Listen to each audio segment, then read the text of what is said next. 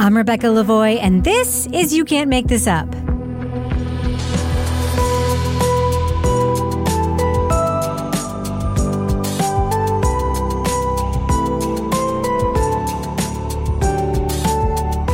You Can't Make This Up is the podcast where we uncover the true stories behind your favorite Netflix documentaries and films.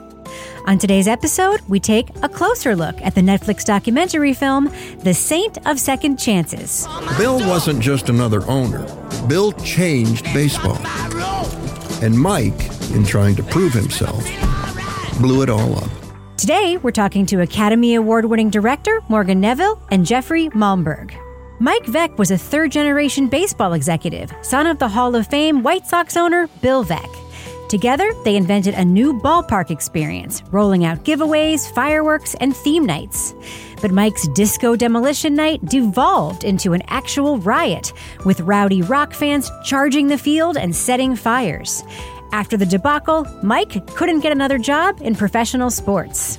But years later, Mike had the opportunity to purchase a minor league team and put his own stamp on it. Would this be his chance to prove to the world that he could make baseball fun?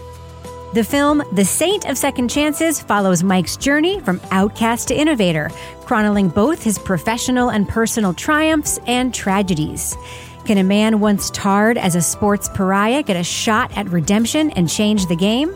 Nobody ever cheered for Goliath. I mean, what do you think? They were sitting in the Coliseum going, Crush that little bum!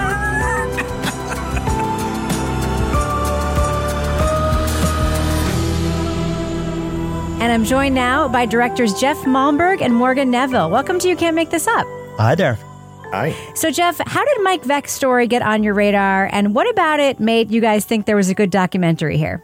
Mike is somebody that Morgan has known for many years, and I'll let him explain that aspect of the story. But one day, uh, Morgan and I were working on something, and he walked in and he's like, I know you always talk about making a baseball movie. How would you feel about the Veeck's? And Veeck is a kind of a magic word in the world of baseball. So, of course, I immediately jumped through that door and said, Tell me more. Morgan, talk about your relationship with Mike. It started truly because probably 15 years ago, I was um, shooting a documentary in Tennessee and I was driving around, and on the radio, they were interviewing this guy who was so funny and so great, who was just talking about the power of fun and baseball and his crazy baseball family. That when I got to where I was going, I pulled over and I waited for them to say his name. They said, That was Mike Veeck, son of legendary Baseball Hall of Famer Bill Veeck. And I wrote his name down. I went to a website. I sent him an email and just said, I just would love to meet you sometime. And we ended up meeting up and starting to talk. And we kind of talked about doing something. And it kind of, you know, this went on for years. And then it kind of went cold and then it kind of came back. And it's just one of these stories. If, like, you never know when you put your intention out there in the world, how it's going to come boomerang back, you know, what, 15 years later. Well, that seems really appropriate, especially in this story. you know what I mean? Because um, this story is very much about like legacy and about intent and about things boomeranging back. And I'm wondering, you just mentioned Bill Mike's dad. Um, can you just talk about him a little bit? Because he really is. I mean, that's kind of where you start, and it's also where Mike starts when he talks about his place in this story. Can you just like just talk about his importance in Mike's story? There's obviously a lot of different ways you could tell this story. I think the most obvious one would be to do Bill Veeck and tell the story of Bill Veeck and then get to Mike. But to us, the shadow that Bill creates on Mike was really where the story started to take off and where the story got interesting. I think everybody can relate to that idea of trying to live up to your family's expectations of you. And, you know, this is certainly the case with Mike Veeck. Hmm. Yeah. And it's just worth saying for those of you who don't know, you know, Bill uh, is in the Baseball Hall of Fame. He owned at different times four different professional baseball teams. And, you know, some people call him the P.T. Barnum of baseball. You know, I, I know Mike doesn't love that because, you know, Bill didn't believe there was a sucker born every minute. You know, he he loved the fans and respected the fans. And that's kind of what made him unique. but he put his stamp on the game of baseball in so many ways that we still live with today. I mean, everything yeah. from the designated hitter, love it or hate it, to names on jerseys, to fireworks at the stadium, you know, on and on and on. And many other crazy things that were too crazy for other people to ever try. What really struck me was that Bill really was pushing against kind of the gentrification of baseball. I mean, Jeff, do you have a sense of like, I mean, baseball really has changed in that way, right? We saw that Mike kind of invented the skybox, and now we know that the skybox and the VIP box is really like a hallmark of many new baseball stadiums. You know, even old baseball stadiums like Fenway have this like huge, gorgeous, like new VIP area. How do you think? You know, Bill would feel looking at today's sort of baseball marketplace? Do you think he'd be like horrified? I don't know. You know, it's funny. We have a line in there which is like, you know, Bill in archive going. At the rate we're going, you're talking about $100 bleacher seats. Quite obviously, that's going to destroy the game. And, you know, every time I'm on SeatGeek to get Dodger seats and I'm paying $100 for bleacher seats for my daughter and I, that, you know, thought hits my head baseball has changed a lot since Bill Veeck was around, but there's still always at its core that beautiful part of the game. You just saw it a couple nights ago in a Dodgers game with Brusdar Graterol and his mom. You know, it was the most touching thing that's happened all year. And those kind of human stories in baseball, it doesn't matter at the end of the day how commercialized it is. There's always going to be that touching side of baseball, and that's really what we're trying to zone in on on this film. Yeah, and you know, Bill was part of kind of the end of an era of baseball. You know, where baseball was really a local sport, and you made your money by how many people showed up in the stadium, and you paid your players out of how many hot dogs you sold and things like that. You know, now there are these big national TV deals and on and on. You know, so many different ways of monetizing. But it was really kind of the Wild West. And Bill was 100% one of those last cowboys, you know, fighting, fighting that battle. Um, you know, up until the end of the 70s and when he finally was forced to sell the White Sox for the last time, you know, baseball's become something else. Uh, to Jeff's point, there's still magic there. I feel it. Yeah. So we have to talk about Disco Demolition Night. I have a question about it, and uh, Jeff, maybe you can answer this because it seems like there was this very successful disco celebration promotion, right? And then Disco Demolition Night followed. So was that sort of just like kind of a mean spirited dig at disco? Was there sort of a sense that fans would just like be really into this idea of like pushing back against disco? Because I know that was a thing at the time, right? Yeah, definitely. I mean, I think in Mike's eyes, and you see it in the film, uh, and from his point of view, he was really trying to get people into the stadium. Old Comiskey was huge, and that team was horrible. So, you know, the, Mike's efforts, and you see a little bit of them, you know, time prevented us from all the various schemes he had to get people to the park. But at the start of it, of course, it turns into something else. And that's something that we deal with as well. But the start of it was really just a function of trying to, like Morgan said, pay players by getting people to go through the turnstiles. Yeah. So some of what went wrong at Disco Demolition Night seems like it was like part of the conception of the night itself. And some of it seems like maybe it was a little bit beyond his control. Um, Morgan, where do you think it all ultimately went wrong? Yeah, I mean, as as you said, you know, Mike had done a salute to disco night. It was a big hit. So he said, well, my dad always says, think opposite. So he did this um, disco demolition night. And, you know, there was a local kind of shock jock, Steve Dahl, who had been kind of, who had done a kind of a novelty song called Do You Think I'm Disco to the theme of Rod Stewart's Do You Think I'm Sexy, kind of making fun of disco music. And he tapped into a whole bunch of kind of teenage kids who were rock and rollers who were kind of sick of disco taking over. It had taken over one of the big rock stations in Chicago. And I think there was just kind of a like this young rock and roll crowd that showed up. And, you know, I think, you know, Mike says in the film that I, I think I think there is a little bit of blame. The fact that nobody believed Mike when he said there were going to be a lot of people there. Yeah. You know, the police didn't believe it, so they didn't send enough officers. You know, it, it it was a bit of a free for all. The baseball is no longer the story. It's this crowd. Yeah, you know we're over the ball. You know it's amazing. We got the greatest country in the world, but you know what? We have become followers. So many people insecure, don't know what to do with themselves and how to have a good time. They follow someone who's a jerk. Well, that's a situation here. There are now, I'd say, 10,000 people on that field, Bill, without any question. And I think Mike was expecting, you know, 35, 40,000 people.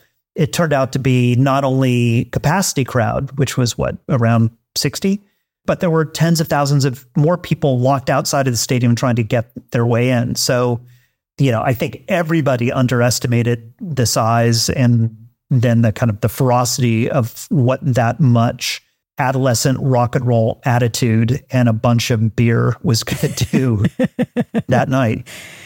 Now, I'm curious, um, Jeff, do you think that some of the old school baseball writers who were kind of purists about the game had just been kind of waiting for an opportunity to, to stick it to the Veecks and like and their chance to sort of write those kinds of headlines about them after this all went down?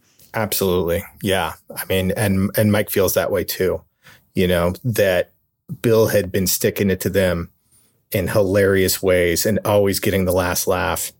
And, you know, as Mike says in the movie, no one roots for Goliath. You know, it, the Veeck way is to find a Goliath, claim your David, and find the nearest reporter and buy him a beer. You know, I mean, that was their style for decades. So I'm sure that the owners of the New York Yankees, who he'd been having fun with since his days in minor league baseball with the Milwaukee Brewers, they were all aiming at Bill. And I think this was just a nail in the coffin. And unfortunately for Bill, and then really uh, unfortunately for Mike, that's that's from an owner's perspective. This was uh, the, they created their own target on their back.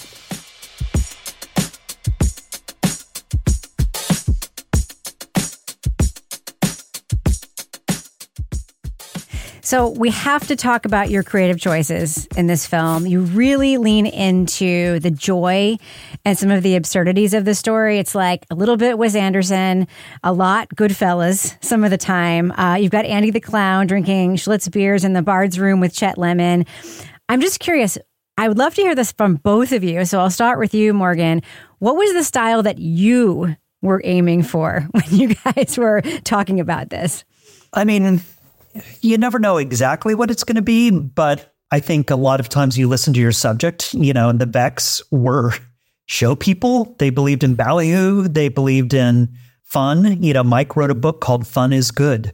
And it just felt like there was not only license, but kind of responsibility to tell the story in a way that was Veeckian. And, you know, I think we talked a lot about what that might be you know, so many of these stories that we were hearing from Mike, we wanted to tell, but we just couldn't figure out quite how to tell them, you know, and how to make them come alive.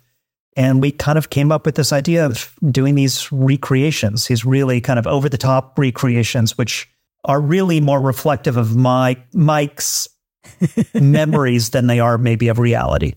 Yeah. Jeff, what do you think about that? Because one of the things that really stuck out to me, the scene with the exploding scoreboard, it was a recreation in the style of a flashback. Like it, was almost, it was like it was like a tape. It looked like old tape, but it was a recreation. So, Mike, can you explain to me how this all works? What my dad realized is uh, ho- uh, home runs they're basically dull, right? You know what I mean? It's like a little crack from the bat, the ball's gone, and that's the end of the excitement. So my, we, we of figured, out, okay, how do we spice things up a little bit? I mean, can you just talk about the inspiration for that? Because I honestly, I have seen a lot of Netflix documentaries at this point. I've I've watched recreations done a million ways. I've seen animation. I've seen people doing it themselves. I've never seen anything like that before. Yeah, I mean, I think that was some of the most fun we got to have. Certainly, I'll speak for myself. That was the most fun I got to have was, you know, sitting there and trying to, you know, figure out what we were going to be talking about and what it felt like. And then Morgan and I just comparing notes on like, okay, well, how would we visualize that? You know, that was really where all this came from. And with the exploding scoreboard, I mean, Mike, you know, Charlie's kind of running around with what appears to be a, you know, fireworks kit or something from the side of the road. I'm not sure that's quite how it worked, but, you know, it is interesting when you look at the film how you can start a scene in recreation or start the scene in archival. And whatever your first note is, the rest of the material kind of falls into. So it was kind of a half news report that we, you know, there are a few news report shots and then we tried to find a camera that kind of matched that and put some extra little you know video hits in there and things like that. And it really just kind of you know and then when you add the fact that the player is explaining the story during that whole time it's just it's this weird kind of soup that kind of short circuits you and you sort of have to kind of give into it i guess you would say. Yeah. So is that really mike playing his dad in the reenactments? How would you feel about playing your dad in this movie I'm not cutting off my leg. Period. oh yeah.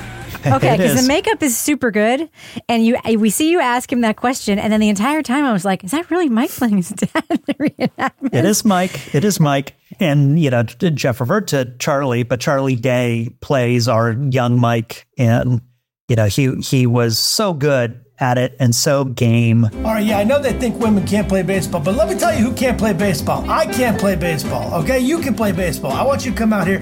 Come on, try out for the St. Paul Saints, all right? Will you do it? And a baseball fan and a documentary fan, and just kind of jumped in and was game for whatever we threw at him, which was definitely some some weird stuff. So we can't overlook that the narrator here is Jeff Daniels, who establishes this sort of uh, tone for the whole film. Um, can you talk a little bit about that tone, Jeff, and what you were going for and what it was like working with Jeff Daniels? Yeah, I mean, I think one thing we keyed into really quickly, Morgan, wasn't was this idea that that narrator needs to be a character. And, mm. you know, for somebody like Mike, who his character, he seemed to sort of be this guy who came up to you at a bar and started telling you a story, and you weren't quite sure if you believed it all. We started to realize that we kind of needed, like, I would think of it at the time as I remember thinking of it as a course corrector, like somebody to kind of re- restate the narrative in a more uh, kind of honest way or cor- course correct Mike a little bit. And once yeah. we tuned into kind of that key, I think that's when we started to find the voice of the narrator. Many around the stadium began to wonder what Mike kept in his private office. It was mostly empty, except for a dartboard. On that dartboard was every bad thing said about him in his entire life. It was a really big board. Um, but it was a lot of work. I mean, it was a lot of Morgan and um, Alan Lowe, the other editor, and myself, uh, just sort of talking randomly into our phones and trying to cut stuff and recutting and re- rewriting in the Avid. So, you know, it was a really interesting process. We never really put anything on paper, but we were just constantly kind of working. I think Alan, I remember he told me he had 500, you know, audio memos of voiceover record, you know, just really? trying to find what that person sounded like. Because if I, we always felt like if we are going to use a narrator, we didn't want to be lazy about it. We wanted them to contribute to this wild party, right? They had yeah. to have it come at it from a certain angle. Hmm. So, what was Jeff Daniels like? Was he game? He was like super game to just dive into this process with you guys? He was again another Midwestern baseball fan, so you know I think he he got it. You know, and, and he had met Mike before, so I mean he was he was familiar with the Veecks too. Um, and you know he's just got such a great kind of familiar voice. But I think what what Jeff just said, which is you know that he's he's not the voice of God. He's a guy who's reflecting on what he's saying too. Yeah. You know, and I, I kind of loved what he was able to do with it, where he's telling you a story you can't quite believe. His dad ran the Cubs, so when he was a golfer like Mike, he planted the famous ivy at Wrigley. And when he owned the Indians, he integrated the American League with Larry Doby and Satchel Paige.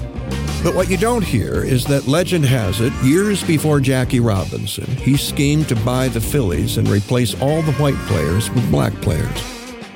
But that plan didn't get very far.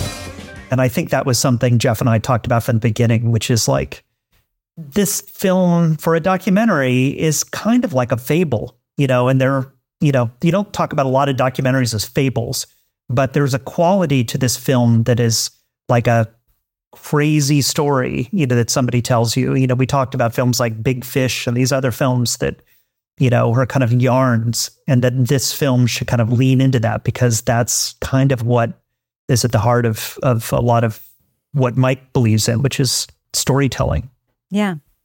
So there was this gap in Mike's career where he wasn't in baseball. And I'm curious, Morgan, if you can talk about how he found his way back to baseball, because there's sort of like this very quick, you know, little montage of stuff he did in between. So what brought him back to the game?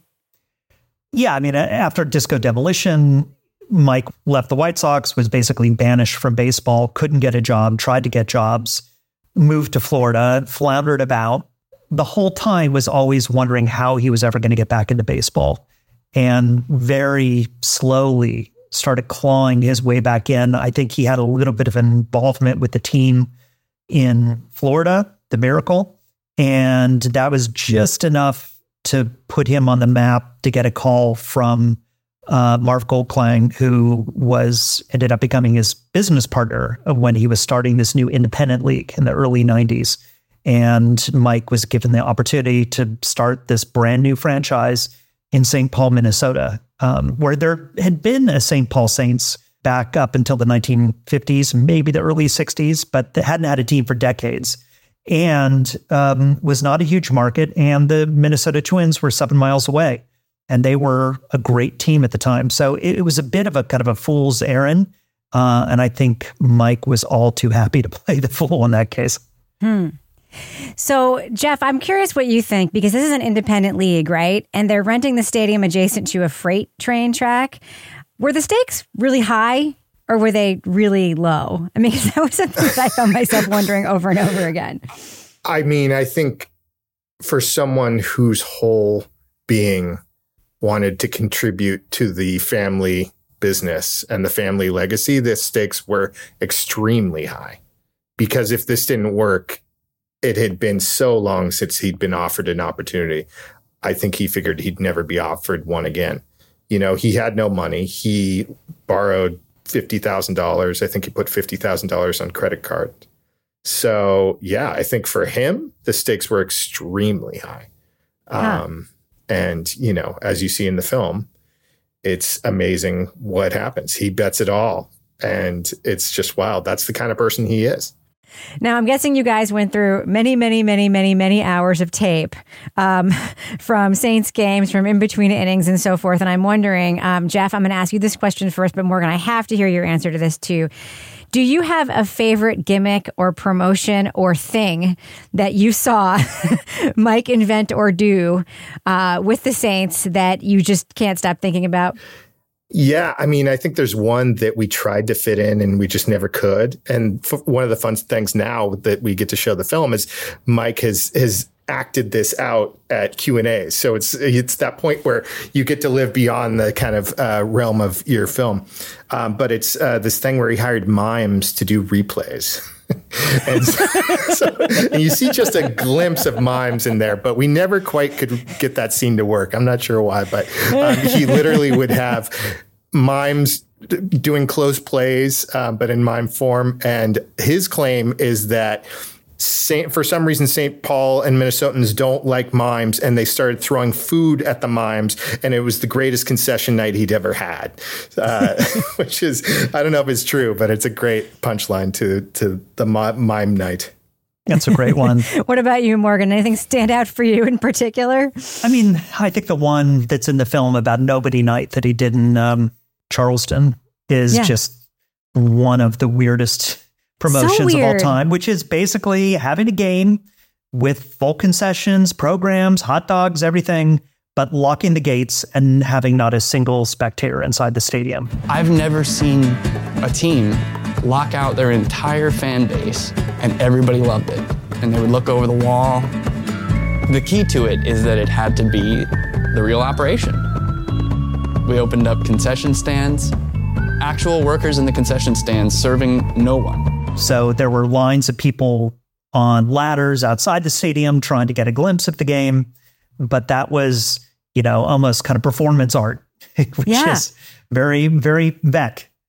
Yeah. I really loved his commitment to sight gags you know, even at the expense of the experience of the spectators, like the Minitron, frankly, was my favorite uh, sort of perpetual sight gag in that stadium. I'm trying to think of ways that I can like incorporate that into my life in some way, maybe hang a tiny clock on the wall or something like that and annoy people who come over to my house. I don't know. But I just, his real, his commitment to just sort of the absurd um, just struck me over and over and over again. And it did strike me that you probably had lots of those that you didn't have time to include. I mean, yeah. And there were whole periods where you would see him get bored and then he would do like, there was this period in Charleston where we, Morgan and I would call it his Baroque period. And, you know, nobody night was that where he was literally just playing with form and he had completely, it had gone completely meta and strange, you know. Um, and I mean, there were hundreds of them. It was, it was always trying to, you know, wiggle in anyone that we could. And uh, Sister Roz comes to mind as it's not really a gag, but I mean, as an element to this amazing kind of circus. Um, Yeah. She's one of them. Over in left field was Sister Roz, a nun who had been banished from her parish for giving massages. I have heard about this woman all my life, and I stood in line for hours to get her, and she's the best. She couldn't help that she came from Fargo, North Dakota, and had hands of steel.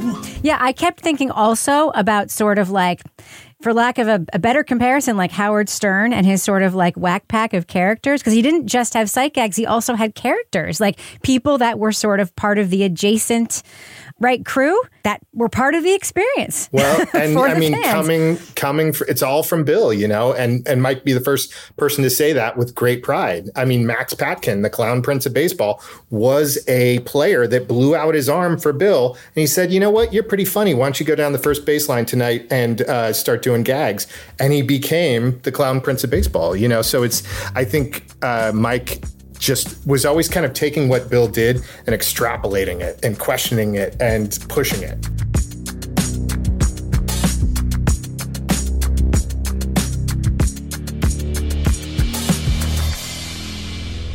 So it's not just in the title. There is this recurring theme of second chances throughout the documentary, and and not just Mike's. Um, two of the players that he puts on the Saints are a Darryl Strawberry, who's you know been pushed out of the league for reasons, and an athlete born without legs, Dave Stevens. Um, can you talk about their relationship, Morgan? Sure. I mean, it's it's one of the most unlikely stories, you know. So Strawberry, as many people know, you know, famously kind of uh, flamed out of Major League Baseball because of substance abuse and other other issues. And at that point in his career, in his late thirties, no team would touch him. Literally, no no team, no minor league team, no major league team. And Mike gives him a shot, you know, with prodding from Libby, his his wife and conscience. And Libby's opinion is you hypocrite. Even if it's a fourth chance, you've already said you need 200 chances yourself, and you're not going to sign the guy because he has a drug history and you're a drunk and you've had all of these kinds of problems. You've done things you're not, and you're not going to sign Darryl Strawberry. Wow, you're really something. Darryl comes and still is not sure if he wants to play baseball and meets this other guy who Mike has invited, Dave uh, Stevens, who's you know born without legs, but who had been writing Mike letters, just saying, "I just want one at bat. You know, I'm a real athlete. I really want to show I can do this." And I think Darryl, who's used to being kind of the uh, the freak at the freak show, where all the cameras were always on him, he shows up at the stadium, and there's this other guy who feels like an outsider too, who people don't know what to make about, and and their their otherness bonded them together, and they found themselves simpatico with each other.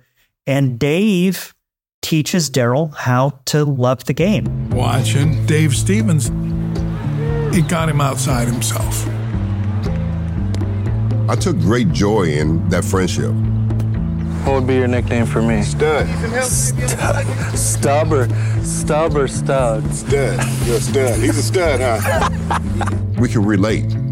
You know, we can relate to life. I mean, he sees the joy and the hope and all, you know, all this, what this one at bat would mean to one person.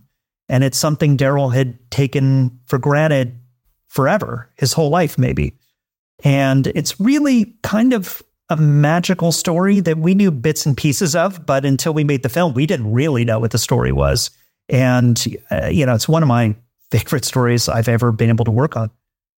Um, so Mike wasn't in this alone. He had his wife, he had his son, and of course, he had his daughter, Rebecca. I, we really have to talk about them. I mean, Libby, especially, obviously, you said he was his conscience, a support system, also. You know, b- before we get into Rebecca's story, his family really was a support system for him. And they also became part of really the game and the business. Um, Jeff, can you talk about that a little bit and how important they were uh, to him in his work as well as in his, you know, in his life? Yeah, and I mean, I think that's one interesting thing about this is the how it kind of reflects back from the period where Mike had to go on Bill's turf to get to know his father. Mm. Um, and I think it's one aspect that as we made the film, we started to realize that, you know, that situation was coming up again. That situation of someone who works really hard, who's really passionate, but maybe doesn't have all the time for their family that their family needs. And so, of course, his first move is to invite them in um, to help out. And unfortunately, with what happens with Rebecca, um, you know, that starts to be not enough, you know, hanging out at the ballpark while dad works 17 hours a day is not going to solve the problem. So mm. it's really a situation where that's ups the stakes in Mike's life in, in the film where he needs to find a new way of dealing with things than this Veeckian concept of just working yourself into the ground. Hmm.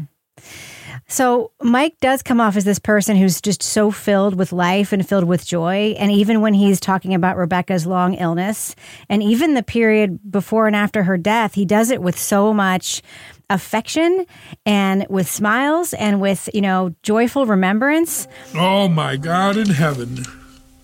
I'm not crying, Rebecca. I just got something in my eye. she would have taken no prisoners with this one. She'd have already been on her fifth line. You're crying, Daddy. Well, that's the way it is with when you're a father. I'm curious, Morgan, how much do you think his life and what he went through and just sort of the way he goes through life himself prepared him, you know, for what ended up happening with Rebecca. Because I, I just don't think a different kind of person could have, you know, talked about it the way that he talked about it. Yeah. I mean, it's, I wouldn't say it made it easy. I mean, what they went through is unimaginable. I think it was one of the real tests. We talked about this a lot of like, you talk about fun and joy and love but when something really profoundly tragic happens to you, do those things still mean the same to you? And they were really put to the test. And it's not that they weren't profoundly sad, and they were, but I think those tools of love and joy and happiness are the things that help you maybe more than anything else I can think of. I mean, the way they dealt with something like that, it models for me how I'd like to think I would deal with something like that. I mean, it's a bit of a of a guide of like these people dealt with it in this way, all of them together. That you know, to me, it's it's really brave. Hmm. And and in fact, I think making this film, I know making this film was another way of trying to do something positive with the legacy of of Rebecca and so it's very easy to end up in a kind of a spiral of sadness about things. But I think it's more important to remind ourselves how to find our way out of those whirlpools. Yeah. You know, I've never heard anyone say before, and Jeff, I don't know if it surprised you when Libby said that um, she was glad they didn't know about the illness that Rebecca really had because if they had known, they would have lived their life with, in a very different way. Were you surprised when she said that? Absolutely. Yeah. But, yeah. you know, it's one of those things where it surprises you for a second and then it makes total sense. You know, yeah. um, they thought that Becca was going to be the first female minor league baseball team owner. And then they thought that Becca was going to be the first blind minor league baseball owner when there was the first diagnosis. And then when uh, you know they traveled down the road a long way with her with that in mind, it was not going to stop her. Um, so I think she's right, and I think that's such a great way to look at it. Again, like Morgan was saying, trying to find that joy inside there. You know, it's something that it, in a funny way, they taught her, but during that illness, it sounds like she taught, she kind of boomeranged back to remind them, you know, and I think that's really beautiful. So you make the case that the Veecks changed Major League Baseball forever by inventing things like fan promotions, the luxury box, you know, even the dog going to, you know, bring the, the ball to the pitcher and, and, and, you know, the way that fans interact with the game. What do you think that Mike's impact on minor league baseball has been? Huge, huge. You know, I mean, the St. Paul Saints became a kind of a legendary team, you know, and as we say in the film, you know, Mike and his partners ended up buying, you know, half a dozen other teams all over the country. And a lot of people took notice of what they were doing. Um, and in fact, you know, the, the, the St. Paul Saints, Mike eventually, just very recently, this this past year, sold the Saints with his partners to the Minnesota Twins. So the Saints went from this tiny independent league team to the AAA affiliate of the Minnesota Twins. And we talked to the president of the Twins, and they said, We didn't buy the Saints to make them like us. We bought the Saints to be more like them. You know, mm. I hmm. think a lot of people in baseball, major and minor, are trying to learn from this and say, you know, what can we do that can make the game special in that yeah. way? How do we embrace the fun, embrace the community, embrace what it is we're doing? And uh, yeah, I, th- I think so many people have taken pages out of that book now. Yeah, Jeff, I can't help but think of this team that everybody follows on social media, the Savannah Bananas, you know, this team that's based in Savannah, but they travel around the country. They're basically like the Harlem Globetrotters of baseball, right? It's like a circus where it is just about fan experience. Do you think that team would exist without what Mike Veeck has done in minor league baseball? Absolutely not. And you know, it's funny. I saw an interview where he directly he said, you know, this is Veeck baseball, so it's he knows where it's coming from. I know that Mike's a big fan of theirs. You know, it's funny. Bill Veeck worked with the Harlem Globetrotters, so it's it is that idea. You know, kind of. Uh, all these years later. So yeah, I mean, Savannah Bananas are incredible. I love some of the things that they do, um, but I also love that they acknowledge where that impulse came from. Yeah. So there's this classic myth of the Fisher King, someone who fails as a young man and spends his life searching for a redemption arc. I'm just curious, you know, Morgan, you know, what does that arc look like for Mike Veeck in your mind? I mean, it's it's such a kind of a perfect arc. I mean, what I what I love about it is like, and what's kind of lovable about Mike too is it's not like he's kind of a man on a mission that knows exactly what he's going to do. It's more like he's just a dog with a bone who is going to work harder, has the biggest heart, is going to do something, and sometimes he's his own worst enemy. But you root for a guy like that. You know, there's no sense of inevitability about Mike's eventual redemption and success whatsoever. And that to me is kind of more exciting than somebody who felt like a man on a mission because for all of his drive, there's also something kind of wonderfully, I don't know, shambolic about it. Hmm. Well, everybody who listens to this podcast knows that I love sports documentaries, but I have never seen one like this before. Jeff Malmberg and Morgan Neville, thank you so much for joining me to talk about the Saint of Second Chances. It's just so wonderful. Thanks for coming on. You can't make this up. It was fun to talk to you. Great talking to you. Thank you. That's it for this week's episode. Thanks so much again to Morgan Neville and Jeff Malmberg. For more of my takes, check out my other podcast, Crime Writers On. Each week on that show, we break down the latest in true crime documentaries, films, podcasts, and pop culture. If you like You Can't Make This Up, please rate and review the show and share it with your friends. You can find us on Apple Podcasts, Google Play, Spotify, or wherever you're listening right now. And make sure to follow the show to stay tuned for all new episodes. Our music is by Kelly Mack at Netflix Music Lab. You Can't Make This Up is a production of Netflix. I'm Rebecca Lavoie. Thanks so much for listening.